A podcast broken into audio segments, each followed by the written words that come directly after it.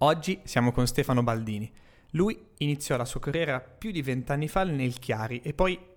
anzi, no, non ve lo racconto. È meglio che apriate le orecchie, ascoltiate Stefano e vi innamoriate. Sigla! Sì, lo so, ti aspettavi le solite chiacchiere da bar sul calcio, ma questo è cambio di campo. Marco e Andrea stanno per portarti in tutto un altro gioco.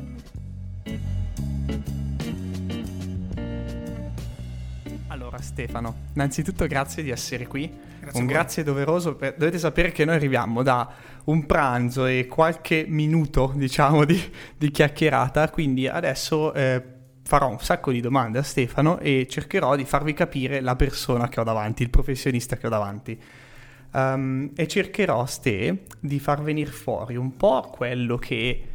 penso possa essere utile, eh, anche in chiave un po' ispirazionale, perché poi magari durante, durante l'episodio ti racconto due o tre momenti in cui mi hai, mi hai toccato quando eravamo a pranzo, prima, davanti, davanti al lago. Però la prima domanda che ti faccio è da dove è partito Stefano Baldini, ormai eh, qualche annetto fa, da dove e perché soprattutto? Ma allora intanto grazie a voi, è stato un pomeriggio, anzi una, una tarda mattinata, un pomeriggio bellissimo, intenso, eh, non ci siamo ancora fermati e adesso per qualche minuto registriamo, quindi eh, è davvero un piacere, è una cosa nuova per me e quindi davvero la faccio con, con, grande, con grande, entusiasmo. Eh, vabbè, intanto mh, stai sottolineando la grande differenza d'età insomma, che, che c'è tra me te. Nel senso che io sono più vecchio, almeno Eh, mi sì, sento più vecchio eh, sicuro. In realtà effettivamente quando comincia Stefano sono ormai passati quasi 30 anni. Era, era, il, mille- era il 1993, e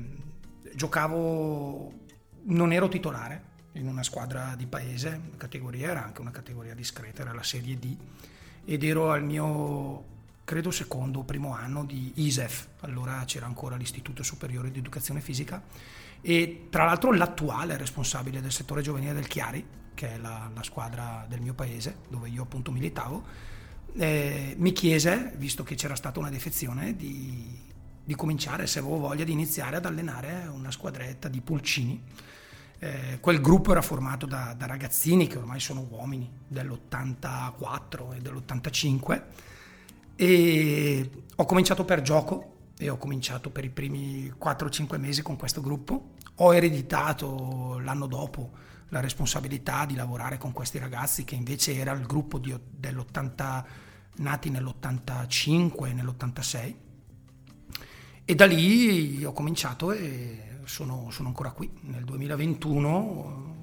sostanzialmente senza aver mai interrotto la mia attività e rubando un pensiero di un autore, di un allenatore che stimo moltissimo, che è, che è Berruto. E mi piace definire la mia parabola, la mia traiettoria professionale eh, in due direzioni, sia orizzontale che verticale, nel senso che ho avuto la fortuna eh, orizzontalmente di allenare dai pulcini fino alla prima squadra e verticalmente in tutte le categorie sostanzialmente che sono presenti nel, nella nostra struttura federale, dalla terza categoria fino a società che militano in Champions League fino all'ultima esperienza che, che ho avuto a Monza come collaboratore tecnico in Serie B. E, sono partito con l'entusiasmo de- dello studente e con la passione del giocatore e mi ritrovo a distanza di quasi 30 anni ad averne fatto almeno fino ad oggi un lavoro, una professione e credo che una delle più belle soddisfazioni per una persona sia quella di poter fare della propria passione il proprio lavoro insomma in tal senso io mi ritengo sicuramente una persona, una persona fortunata. E in un contesto dove spesso magari opportunità a ragazzi, vabbè mi definisco ragazzo, come noi, magari non vengono poi così, così offerte con, con, grande semplicità perché sicuramente il contesto calcistico è un contesto affascinante ma complesso eh, che spesso richiede dei prerequisiti che sicuramente io non, non, avevo per poter vivere così intensamente l'esperienza che, che invece in questi quasi 30 anni ho vissuto. E quindi mi, mi, sento anche, oltre che fortunato, un privilegiato. Diciamo che posso essere considerato uno di quei pochi che sono riusciti partendo dalla base a fare tutta la trafila ed arrivare, ed arrivare insomma fino a, a farne un lavoro. Io penso sempre che poi la fortuna dipenda da, da, una cosa che tu hai citato prima, hai detto responsabilità, no? E rispetto a quello che mi hai raccontato, mi sembra che sia una caratteristica, una, eh, un, un, qualcosa che non ti è mai mancato e mai, non, a cui non ti sei mai sottratto, perché a un certo punto mi hai detto, ci hai detto, uh, tu con un collega stavi facendo un certo tipo di lavoro, poi ti propongono di farlo e diventi da allenatore dopo qualche anno a come dire, responsabile degli allenatori, capo degli allenatori, insomma, chiam- chiamiamola così. E quindi ti assumi ancora più responsabilità, non solo nei confronti dei ragazzi che alleni, ma anche delle persone che devi formare e che potenzialmente influiranno su tantissimi ragazzi. Quindi um, voglio, vorrei capire da te quanto se oggi tornassi indietro a, non so, penso siano vent'anni fa, non lo so, ipotizzo io, um, quell'assumerti così tanta responsabilità, quella possibilità di, e quella tua volontà di assumere un potenziale controllo e gestione di così tante persone ha fatto sì che tu migliorassi nel tempo. E questo te lo chiedo perché tante volte, secondo me, ci troviamo in delle situazioni in cui magari le responsabilità ce le togliamo eppure speriamo di arrivare un po' più in alto. E invece tu ti sei immerso in quelle responsabilità lì e sì, forse poi c'è stata fortuna, ma ci sei stato sicuramente prima te. Sì, sicuramente mh, hai descritto bene la, la, la parabola che, che, che, ho avuto la fortuna di vivere. Eh, aggiungerei che, mh, almeno questa è una convinzione che io mi, mi, sono, mi sono costruito in questi anni, e che a ogni età ci sia un certo grado di responsabilità che uno si può assumere. Poi io sicuramente eh, sono sempre stato un po' anticipatario in tal senso, no? Magari mi sono assunto prima responsabilità che spesso eh, nel contesto in cui vivevo erano responsabilità che avevano persone con più esperienza e con qualche anno in più di me, questo sicuramente. Credo che sia stato un po' parte anche eh,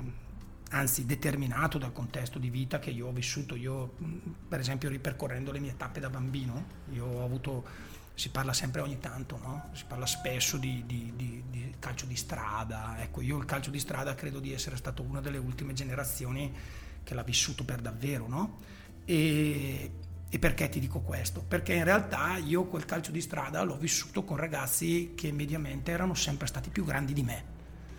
eh, ho sempre dovuto comunque cercare di sgomitare per farmi sentire, per farmi scegliere nella squadra, per non stare necessariamente in porta, perché poi siccome ero quello più piccolo, anche se ero più alto, volevano che stessi in porta e io invece volevo giocare, volevo giocare in campo, volevo essere un giocatore di movimento. E quindi evidentemente questo mio dovermi assumere queste responsabilità fin da bambino, no? giocando in strada con dei ragazzi più grandi di me, evidentemente ha segnato un po' il percorso professionale della mia vita. E sicuramente, ripeto, le esigenze che uno ha a 20 anni sono diverse di quelle che, che uno ha a 30, che sono diverse ancora rispetto a quelle che uno ha a 40. Adesso io purtroppo, o per fortuna dipende poi uno da come ci arriva, sono più vicino ai 50.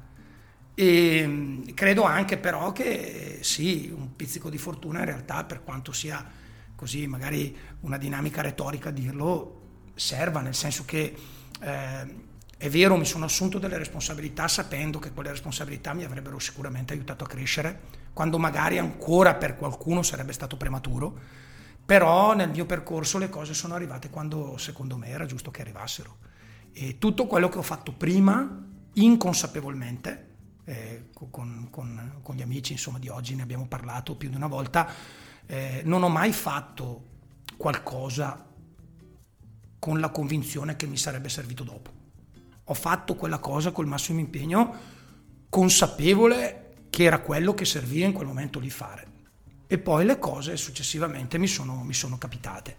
E quindi se posso sicuramente descriverti le responsabilità che sono cambiate, sono state responsabilità dai 20 ai 25-27 anni, sicuramente in modo diretto verso i bambini che gestivo e ai quali insegnavo, cercavo di insegnare calcio, ma per i quali mi sentivo anche comunque un punto di riferimento un, un, riferimento anche educativo, anche se non mi sono mai sentito un educatore, mi sono sempre sentito più un allenatore che attraverso lo strumento del calcio cercava anche di educare attraverso, attraverso il gioco ad alcuni valori della vita. Eh, intorno ai 27, 28 anni, 30 anni eh, c'è stato il primo cambio, il primo step. Eh, mi sono assunto la responsabilità di occuparmi di persone che si occupavano dei bambini e quindi sempre a livello dilettantistico ho cominciato a gestire una serie di figure professionali, ragazzi della vostra età, vi parlo ormai di, di quasi vent'anni fa, e quindi era una responsabilità indiretta sui bambini ma che io sentivo ancora più forte perché, perché non essendo io la persona che poteva determinare direttamente sull'educazione e sulla crescita anche calcistica di questi ragazzi, avevo la necessità che gli strumenti che questi eh, maestri, che questi insegnanti potessero avere a disposizione fossero, fossero strumenti di qualità. Perché, perché, la responsabilità che sentivo ancora nei confronti dei, dei, dei bambini, dei ragazzini, era forte.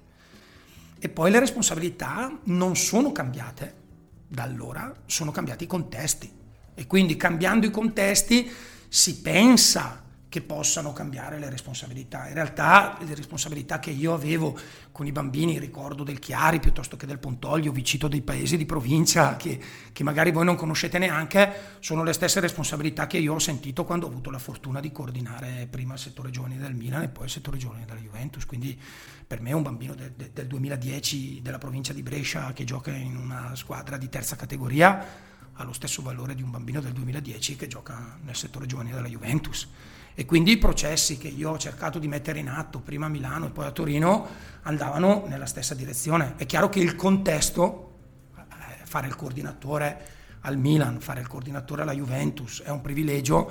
però sicuramente ti mette addosso delle responsabilità o delle pressioni magari diverse per quanto l'opinione pubblica lo possa pensare rispetto a una responsabilità che hai in una società di provincia, in realtà io mi sono sempre sentito addosso le stesse, le stesse responsabilità, non ho trovato differenza. Ho trovato differenza nell'esperienza che invece avevo accumulato nei dilettanti, che è quella che forse mi è servita per poter fare il lavoro che, che poi ho cercato di svolgere a Milano-Torino. Queste sono state forse le, le, grandi, le grandi differenze. Esperienza che poi in realtà mi è servita anche nell'ultima stagione, che è stata una stagione secondo me entusiasmante, al di là poi del, del mancato esito sportivo che, che non, non, siamo riusciti a conseguire, ma è stato un anno incredibile. Riusciti a conseguire rispetto alle aspettative? Rispetto perché... alle aspettative, eh, chiaramente io ho ben chiaro il processo di lavoro, ho ben chiaro quello che abbiamo fatto e per quanto mi riguarda è stata veramente una stagione, una stagione meravigliosa. Tra l'altro io anche lì mi sono dovuto assumere le responsabilità per la prima volta gestito da un leader, in questo caso che era il mister, mister Brocchi, e quindi a, a, quasi 50 anni mi sono trovato per la prima volta ad essere gestito direttamente ed è stata, ed è stata una, bella, una, bella, sfida, è stato interessante. Cos'è che cambia eh, di più tra fare l'allenatore e trasferire ad allenatori quelle che possono essere conoscenze, metodi, idee o la tua persona? Anzi, le domande sono due. Sia questa che cosa tu all'inizio trasferivi, quali erano le tue priorità rispetto a quello che volevi dare agli allenatori che avevi, eh, come dire, sotto, sotto, di te? Ma allora intanto ti, ti dico la differenza è, è, sostanziale, nel senso che eh, la, la, dinamica del formatore è una dinamica totalmente diversa da, da, dalla dinamica dell'allenatore, perché l'allenatore gestisce in prima persona eh, ed è responsabile direttamente sia delle modalità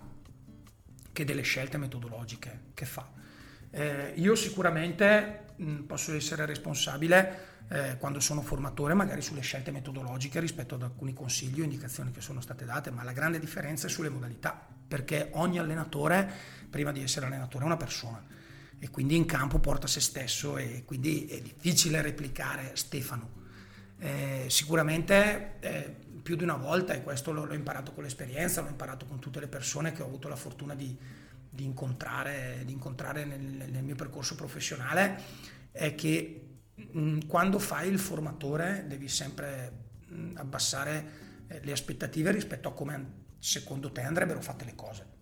Perché devi avere rispetto di come gli altri fanno e interpretano le cose che tu gli hai chiesto di fare in quanto non so, in questo momento responsabile de- della parte tecnica, perché altrimenti si innesca quel meccanismo un, po' controverso dove tu quella cosa lì l'avresti fatta comunque in una maniera diversa. E, però è una dinamica di controllo che in realtà non puoi avere e quindi sostanzialmente eh, la dinamica del formatore è quella che mette nelle condizioni un allenatore o chi per lui, in questo caso, di avere degli strumenti a disposizione e poi sta in ascolto e osserva e cerca di cogliere le cose che, che funzionano piuttosto che le cose che possono essere migliorate. E questo è un aspetto fondamentale. E, e uno de, degli aspetti invece che ho, sul quale io ho sempre cercato di, di, di puntare e, e, e, sul quale abbiamo costruito sia nei dilettanti che nei professionisti tutto il processo metodologico è che prima di tutto, a prescindere poi dalle categorie e dai contesti dove siamo, abbiamo a che fare con delle persone e quindi credo che l'aspetto tecnico senza l'aspetto umano e senza l'aspetto relazionale eh, non, possono, non, possono, esistere. E sicuramente ed è stata quando mi è stata data la possibilità di scegliere, no? perché poi in alcuni contesti ehm, ho avuto l'opportunità o a volte la necessità di lavorare con figure professionali eh, che non ho avuto la possibilità di scegliere. In altri contesti invece ho avuto la possibilità di, di scegliere di determinare alcune figure professionali su determinati ambiti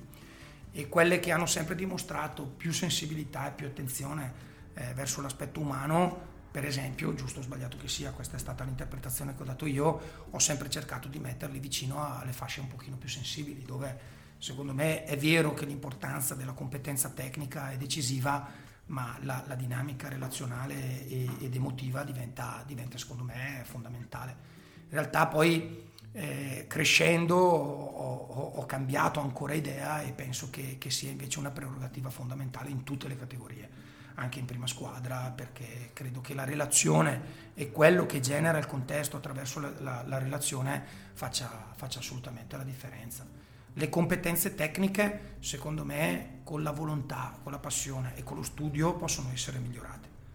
Le competenze umane eh, secondo me sono, devono essere necessariamente un tratto distintivo de, de, delle persone e solo chi prova grande passione verso, verso, quello che fa e verso i soggetti con cui opera, secondo me può fare la differenza. Ecco che per me eh, uno che ama il calcio ma non ama i bambini o i ragazzini rischia di fare il settore giovanile per ripiego, cioè perché non ha trovato contesti altri e quindi eh, si sperimenta nel, nel, settore giovanile. In realtà la vocazione dovrebbe essere quella prima di stare con i giovani e quindi di creare relazioni. E poi il calcio diventa, diventa strumento per, per, per migliorarle quelle relazioni. Quindi prima la persona da questo punto di vista. Io almeno penso, penso sia un pochino questo. Io per esempio una delle, delle, delle strutture più belle eh, e che ho avuto la fortuna di incontrare a differenza delle realtà dilettantistiche che ho, che ho vissuto eh, sono state delle strutture mh, di psicologi o di pedagogisti che prima in Milan e poi in Juventus mi hanno, mi hanno veramente aperto un mondo sulle dinamiche educative e comunicative che a me erano, erano sconosciute o comunque sia alle quali non riuscivo a dare una definizione ben chiara. Mettevo in atto dei comportamenti senza sapere effettivamente poi quali fossero le basi fondanti di quei comportamenti. Ecco, loro mi hanno dato tante risposte e a volte mi hanno, mi hanno creato consapevolezza rispetto al fatto che stessi facendo delle cose positive, spesso mi hanno messo davanti anche a comportamenti miei che a distanza di anni e se avessi avuto degli strumenti diversi forse avrei, avrei trattato in maniera, in maniera differente, ecco, questo, questo sicuramente. È già la seconda volta che ti sento parlare di consapevolezza di qualcosa che conosci dopo nonostante la applichi, no? E spoiler a chi non era con noi prima, ehm, prima ci hai raccontato di quando sei andato a Barcellona, eri al Milan, ehm, e vedi fare i giochi di posizione, che era un concetto che tu già avevi, sviluppavi autonomamente e in qualche modo facevi. Quindi gli hai dato una, una sorta di definizione che poi ti rende consapevole, ti rende capace anche di comunicarlo agli esterni, no? visto che poi eh, hai proseguito il tuo percorso nel fare il responsabile di alcuni allenatori. E allora ti chiedo questa cosa, quando ti sei accorto, cioè ci sono stati dei momenti quando eri in campo piuttosto che quando eri responsabile in cui hai capito che un determinato strumento, quale poteva essere un certo tipo di comunicazione o il gioco di posizione, doveva essere sviluppato da te perché non esisteva in quel contesto, ma in qualche modo, in qualche modo conoscevi che era quello giusto. Cioè sapevi che quel gioco di posizione lì eh, ti avrebbe dato, avrebbe dato a quei ragazzi un qualcosa in più. Perché se penso a me, io ad esempio mi ricordo che taluni momenti in cui sono migliorato tanto era il momento in cui ho scoperto che quello che sto facendo era totalmente sbagliato, cioè non avevo proprio la possibilità di misurarne l'efficacia. E allora faccio la stessa domanda a te. Esistono questi momenti, sono identificabili nel tuo percorso o magari è andata in maniera diversa? Ma allora, dirti eh, se esistono dei momenti o se per davvero in questi anni sono riuscito a identificare un qualcosa eh, di efficace, mm, no, non, non voglio fare il finto modesto, però non lo so. Sicuramente ci sono stati tanti momenti in cui ho avuto la necessità di sperimentare e credo che la sperimentazione, il mettere in discussione quello che si faceva prima, eh, sia parte del, del, del, processo evolutivo e formativo di ogni professionalità, non solo di un allenatore. Eh, io mi, mi, sento di, di, di, sentire rispetto al tuo pensiero quando dici era totalmente sbagliato, tu pensavi fosse giusto in quel momento. E quindi io eh, credo di aver attraversato in questi 28 anni eh, tanti processi metodologici. E di ognuno eh, ne, ho, ne, ho, apprezzato pregi e difetti, ma credo che eh, fare calcio nel 94 eh, o nel 95 con eh, ragazzini dell'84 o dell'85 eh, non sia come fare calcio nel 2021 con, con ragazzi de, de, del, so, del, 2010 o del 2012, perché, perché io non sono quello del 94, i bambini non sono gli 84 di, di 30 anni fa. E, e, quindi necessariamente la cultura e l'evoluzione di quello che è stato il nostro processo eh, di, di, di, formazione di informazione modifica certe, certe situazioni e certe strutture. Eh, mi fai venire in mente eh, un episodio che ogni tanto raccontavo nei momenti in cui ho avuto l'opportunità di, di, di fare anche il formatore eh, nel progetto di, di, formazione al Milan eh, per il progetto delle scuole calcio, eh, dove in quel momento chiaramente io presentavo un, modello, un, un'idea metodologica che attenzione eh, sono passati 12 anni, è già differente dall'idea metodologica che ho oggi ma non necessariamente quella di dieci anni fa era sbagliata. Era l'attualità di quel momento, di quella mia formazione, no? E credo che quella di oggi sia un'evoluzione di quella di dieci anni, di, di dieci anni fa. E ogni tanto in quegli incontri raccontavo questo aneddoto perché io ho avuto la fortuna e la sfortuna, eh, avendo vissuto il passaggio della, dell'ISEF a scienze motorie e quindi della dinamica del, della, della, magistrale. Eh, io ho discusso una tesi nel 97 e ho, ho dovuto ridiscutere una tesi nel 2002 perché abbiamo dovuto fare l'anno integrativo come scienze motorie e poi ridiscutere la tesi. E ricordo che eh, il titolo delle due tesi era L'avviamento motorio ad indirizzo calcistico, sia la prima che la seconda. La prima era la categoria Pulcini, la seconda era la categoria Piccoli Amici. Ma la cosa interessante è questa, che Oggi nel 2021, quando leggo la tesi del 97,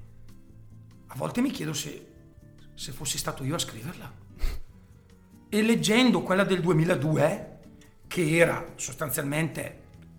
un'evoluzione clamorosa già di quella del 97, quindi figurati in cinque anni quante cose erano cambiate. Oggi siamo quasi nel 2022 rispetto a già quella del, del 2002, sono passati al, ulteriori vent'anni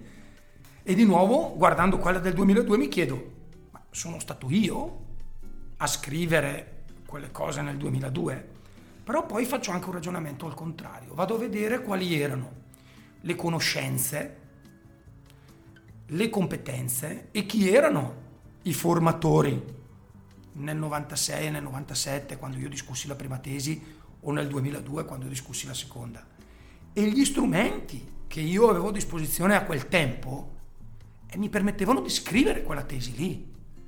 Sarebbe grave, secondo me, se io nel 2021 scrivessi le cose che avevo scritto nel 97 o nel 2002 essendo indietro vent'anni. In realtà la ribalto e penso a quelle cose che si dicevano nel 97 e rileggendo la mia tesi nel 97 mi guardo indietro e dico pensa, ero avanti nel 97 perché provavo già a scrivere delle cose che nel 97 andavano un po' in contrasto con delle cose che si facevano qualche anno prima. Quindi in realtà io non so se, se esiste un giusto o un sbagliato, sicuramente esistono dei momenti. Eh, io credo che oggi eh, non tenere in considerazione di, quel, di, di, alcune cose che le scienze ci dicono, che le neuroscienze confermano, eh, rispetto alle teorie dell'apprendimento, che nel calcio purtroppo arrivano sempre dopo, sia un errore di presunzione. Così come è giusto non prendere magari esclusivamente per oro colato tutto quello che questi nuovi studi dicono, però non si può neanche restare legati alla, al classico luogo comune, ho sempre fatto così e continuerò a fare così, eh, perché in realtà, eh, e spero poi di essere riuscito a rispondere alla tua domanda, eh, un'esercitazione mossa da principi, tutto quello che vuoi, anche ben strutturata,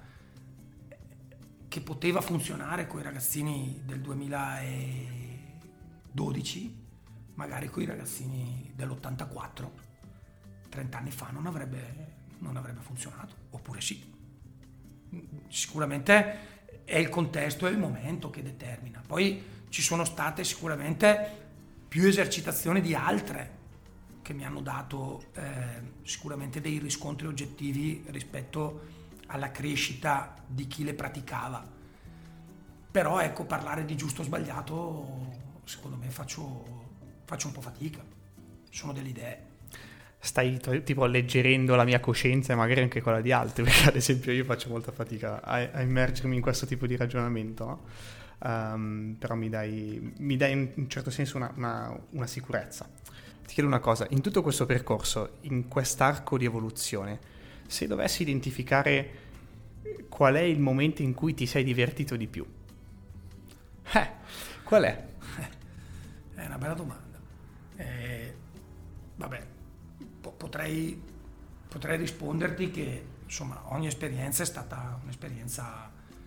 divertente ed è stata un'esperienza che, che sicuramente mi ha arricchito. Potrei dirti che eh, siccome, ripeto, ho avuto l'opportunità nel mio percorso professionale, eh, casualmente, eh, non senza volerlo, di vivere e ripensarmi in diverse figure professionali e in diversi contesti. Potrei dirti che eh, sicuramente l'inizio di ogni nuovo processo che ho vissuto, sia come ruolo che come contesto, è, è stato sicuramente significativo e divertente e sfidante. Cioè, quindi ricordo per esempio come se fosse ieri e sono passati quasi 30 anni le prime due stagioni a Chiari con i miei ragazzini, che poi adesso mi chiamano mister, ma sono già, sono già diventati genitori, hanno già dei figli,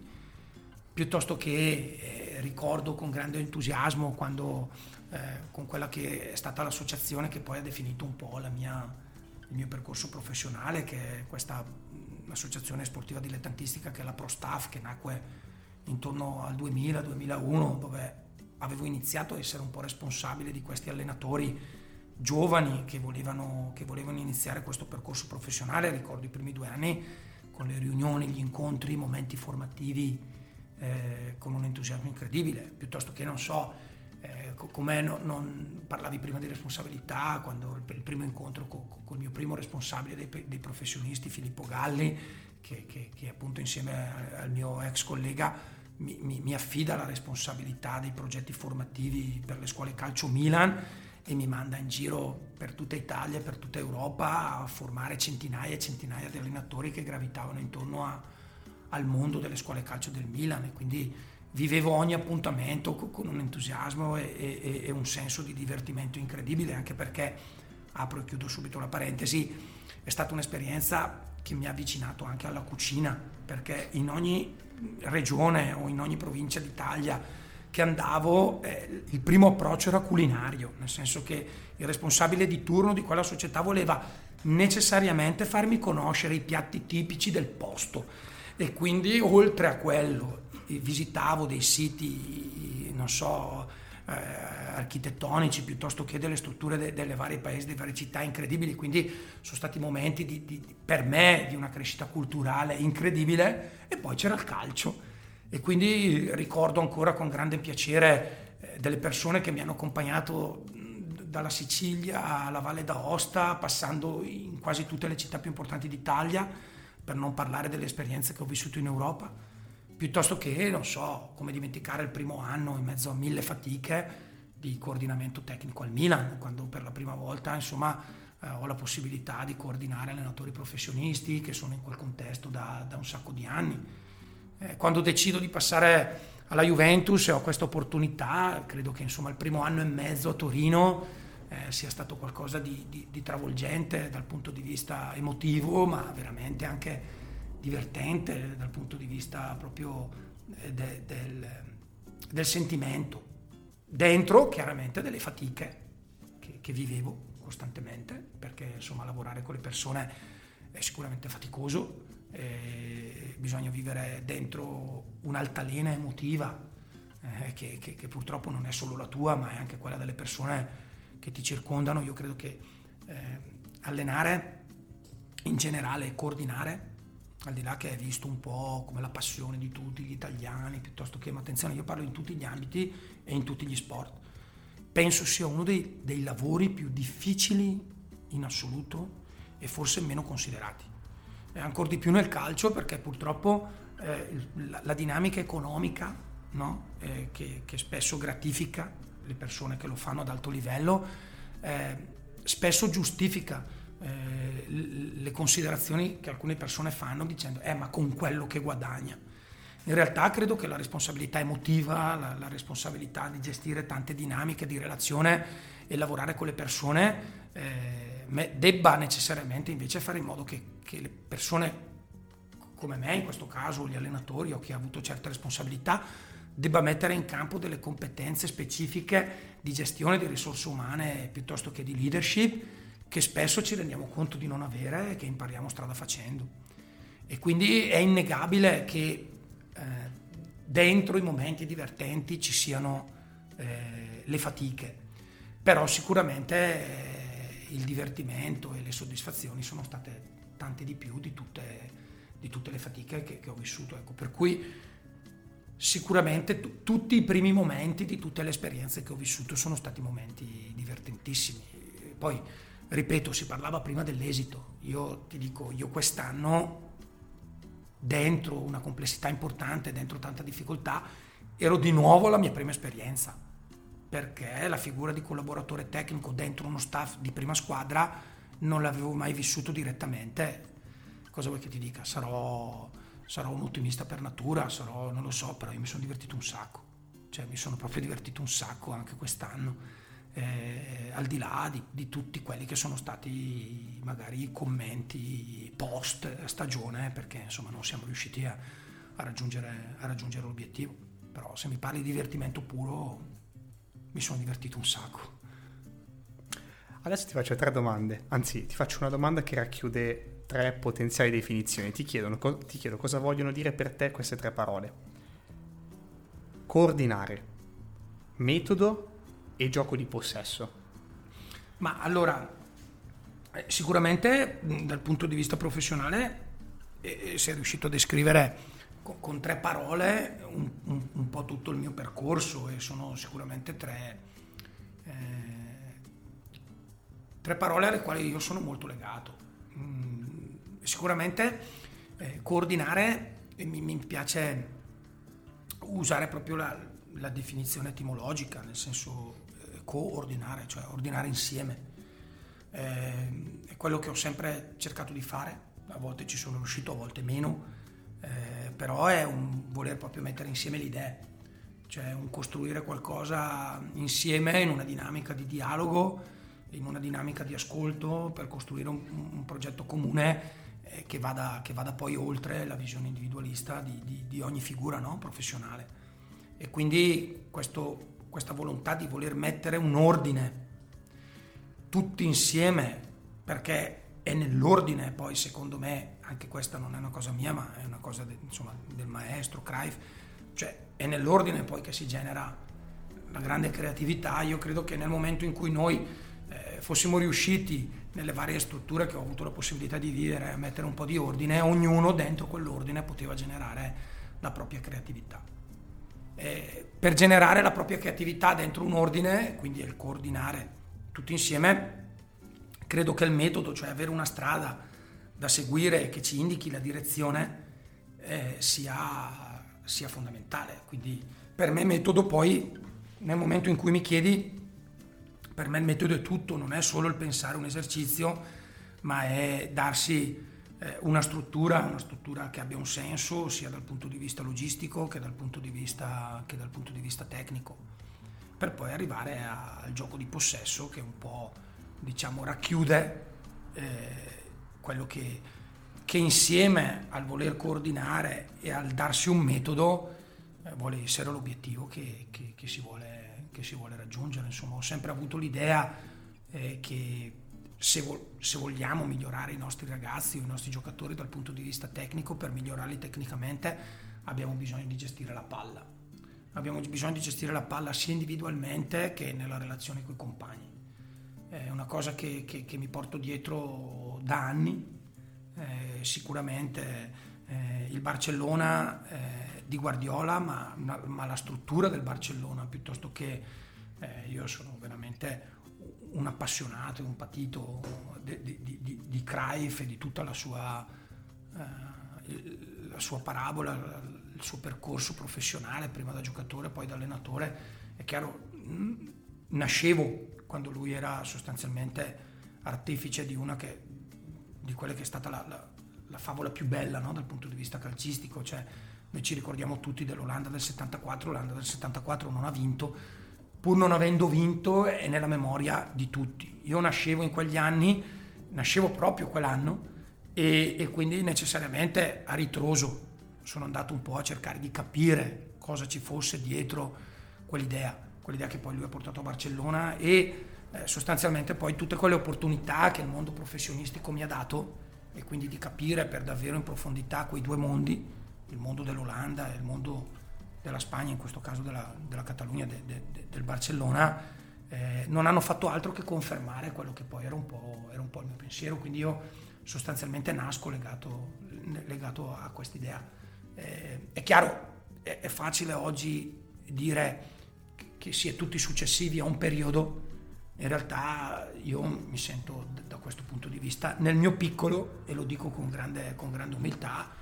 un precursore, perché sicuramente già con, con, con, degli amici e dei colleghi avevamo questa idea. Poi non lo facevamo benissimo, però avevamo, avevamo questa idea, avevamo l'idea di comandare la palla, di fare un gioco di possesso, di dominare lo spazio e, e poi tutto quello che è avvenuto successivamente, come dicevi tu prima in tuo intervento, ha dato forma, ha dato significato a delle idee che erano messe un po' lì,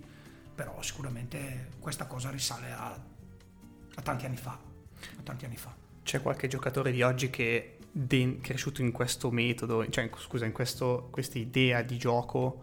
è cresciuto, lo vedi? Che... Ma sì, allora eh, sicuramente mm, non, non, voglio fare l'errore di fare la corsa a, a, a, chi si prende il merito rispetto ai processi evolutivi eh, che, che, dei giocatori mettono, mettono, in atto, perché io credo che... Eh, ogni singola persona e ogni singolo minuto che i giocatori che oggi eh, giocano ad altissimo livello hanno, hanno, incontrato e vissuto nel loro, nel loro percorso formativo abbia inciso, in positivo e in negativo. Quindi io, come la domanda che, che mi hai fatto prima rispetto all'esercitazione, io non so dirti quanto ha inciso il momento, il percorso eh, di incontro che io ho avuto con questi ragazzi. E quindi non mi va perché non sarebbe corretto, di assumermi i meriti, perché non li ho, anche perché poi non sarebbero solo i miei, ma sarebbero innanzitutto quelli delle persone che in quel momento avevano la responsabilità vera, quindi non so se penso a qualche giocatore eh, del Milan, eh, penso a Filippo Galli, se penso a qualche giocatore della Juventus, penso all'ex direttore Marotta piuttosto che all'ex direttore Fabio Paratici o all'attuale direttore eh, Cherubini, che sono poi quelli che ti mettono a disposizione gli strumenti per poter lavorare no? con questi ragazzi, piuttosto che invece adesso con la dirigenza del Milan, piuttosto che di Mister Brocchi no? a, al Monza. E sicuramente ci sono stati un, un paio, due giocatori che potrei nominarti, ce ne sono stati di più in realtà, che però hanno dato significato a quello che, che, che insomma è stato fatto. Io penso sicuramente uno, uno, dei più, uno, dei più, evidenti, lo, lo ricordo con piacere, eh, anche lì con dietro una struttura scouting importante che lo deve far arrivare in società, quindi tu, tutti hanno avuto un ruolo, un ruolo, decisivo, però sicuramente mi vengono in mente due giocatori su tutti che sono eh, Donnarumma e Locatelli, con i quali ho avuto la fortuna di lavorare eh, per due stagioni in un momento secondo me particolare, soprattutto eh, per Gianluigi perché era, era, era, una deroga e quindi doveva lasciare la famiglia, era il primo anno in convitto e, e ricordo che, che, in quei due anni lui eh, bruciò le tappe da, da, dal punto di vista anche della, della crescita personale. No? e della, e della personalità, piuttosto che invece Emanuele che ha iniziato poi eh, con noi negli allievi nazionali, poi in primavera, eh, un percorso formativo che secondo me gli è servito per allargare la, base, la, base, tecnica piuttosto che di conoscenza che già aveva. Eh, fatto salvo poi che l'esordio in prima squadra con Mister Brocchi, piuttosto che la continuità che ha avuto con, eh, con Mister De Zerbi, eh, però sicuramente eh, la, continu- la, continuità rispetto ad alcuni principi che mi sento di dire si era iniziato con quel progetto che, che Filippo Galli aveva iniziato eh, nel Milan abbiano, abbiano, secondo me lasciato, lasciato un, segno, un, segno, significativo. Eh, piuttosto che non so adesso la speranza faccio un nome di un ragazzo che magari non è ancora, non è ancora sbocciato a pieno ma credo che alla fine calcherà, calcherà gli stessi palcoscenici dei due che, che, che, vi ho raccontato, per citarne giustamente anche uno magari della Juve, ripeto, ve ne cito pochi, potrei dirvene tanti, ma di quelli che, che è Niccolò Fagioli, che, che è un po'... Eh, è un, è un, po' l'emblema, no? è un po' il discorso, è un mix tra quello che, che, che io visto con, con, con Gigi e, e, con, e, con, Manuel al Milan. Perché? perché era come Gigi una deroga, quindi arriva a 14 anni, spaesato, un ragazzetto, ancora bambino e quindi ha bisogno di costruire questa sua personalità, ma allo stesso tempo ha quelle caratteristiche calcistiche che, che io avevo riconosciuto in, in Manuel, no? Locatelli. E, e Nicolò ha fatto secondo me un percorso importante, è un giocatore di un livello assolutamente, eh, secondo me, altissimo e che mi auguro per lui, perché se lo merita, eh, potrà fare un percorso, un percorso, straordinario. E l'ultimo esempio, per parlarti de, de, de, dell'esperienza più recente che ho vissuto, ho detto questo percorso dove secondo me sicuramente l'esito era un esito necessario, fondamentale, che era visto come la, la, vittoria del campionato piuttosto che la promozione in Serie A, però io da formatore non, non posso non cogliere anche processi formativi di miglioramento individuale, chiaramente nel contesto collettivo di alcuni giocatori, mi viene in mente, non so, Davide Frattesi, che è un altro, un altro giovane che, che, secondo me ha fatto un percorso straordinario, già con delle basi eh, importantissime, ma che ha espresso, secondo me, dentro il processo, eh, diciamo, il, l'elemento più alto de, de, del processo formativo che, che il mister con, lo staff ha messo, ha messo, in pista insomma questa stagione. Stefano ti faccio un'ultima domanda. Um, se dovessi oggi dare un consiglio a chi potenzialmente sta facendo un percorso come il tuo perché ha avuto fortuna e responsabilità uh, o potenzialmente a chi è già dentro questo percorso quindi che si occupa di coordinare qualsiasi eh, ambiente di persone nel mondo sportivo, quale sarebbe? Oddio, la responsabilità di dare dei consigli, insomma, è una responsabilità sempre abbastanza importante. Eh, io posso dirvi, eh, coi pro e coi contro, quello che poi ha caratterizzato insomma, il, il mio percorso. Eh, intanto io non ho mai avuto grandissime aspettative rispetto a quello che poi mi è capitato e quindi ho sempre vissuto tutte le esperienze che mi capitavano come una grande opportunità. E quindi sicuramente eh, vivere come una grande opportunità tutto quello che, che ti capita eh, ti aiuta a mantenere alto l'entusiasmo. Quindi io credo che eh, capire se si ha entusiasmo per quello che si sta facendo sia un primo, un primo passaggio. Questo è, è, sicuramente, è sicuramente fondamentale. L'altro aspetto, credo che coi pro e coi contro, io spesso magari ho, ho incontrato delle difficoltà rispetto a quello che adesso vi sto dicendo, però credo che essere se stessi cercando di avere rispetto delle idee altrui, ma essere consapevoli eh, de- della propria idea sia un altro, sia un altro aspetto sia un altro aspetto importante. L'importante però è averla chiara quell'idea e saperla, e saperla spiegare, saperla raccontare, altrimenti si perde credibilità. E dentro questa credibilità però essere disposti anche ad accettare che, che spesso si può non essere capiti, si può non essere compresi e quindi di decidere poi anche magari di poter dividere le strade e, e, e intraprendere avventure avventure diverse, quindi anche essere disposti a pagare, eh, diciamo così, a caro prezzo eh, la, la, volontà di portare avanti le proprie idee, per cui convinzione e consapevolezza, che poi può diventare coerenza rispetto a quello che, che, può, essere, che può essere un pochino il pensiero che uno ha. E sicuramente una cosa che, che, che, cons- consiglio è quella di, di, di leggere però i, i, diversi contesti, nel senso che quello che può essere giusto in un contesto, essere stato straordinario per funzionalità e produttività, può non esserlo in un altro, in un altro ambiente. E quindi la capacità di leggere il contesto e la capacità di leggere i momenti, secondo me, diventano, diventano decisivi. Per cui io direi, direi sicuramente aspettative basse, eh, entusiasmo, eh, coerenza e, sicuramente tanta tanta passione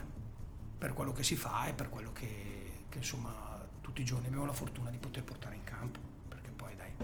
siamo dei privilegiati e quindi questo, questo, di questo ne dobbiamo tenere conto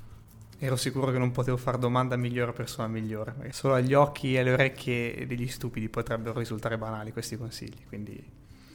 Ti ringrazio. Non, eh, ne ero sicuro, ne ero sicuro. Stefano, starei qua per altre 400 ore come abbiamo fatto fino adesso. Eh, a questo punto probabilmente ci rivedremo ancora, ti, ti, ti scasserò le palle. È un auspicio. È ancora. Un auspicio. No, eh, figurati, un piacere, bellissimo. Siete stati davvero eh, una piacevole sorpresa, una piacevole scoperta, eh, mi rivedo in voi, mi rivedo in voi, eh, vi auguro tanta fortuna perché secondo me l'intraprendenza che avete la merita, eh, però dovete avere la consapevolezza per essere coerente rispetto a quello che ho detto, che tutto quello che arriverà lo dovrete vivere come, come un qualcosa, come un esito positivo e con, e con un più e non, e non come un meno. Questo è secondo me l'augurio, l'auspicio che, che vi posso fare. Grazie mille.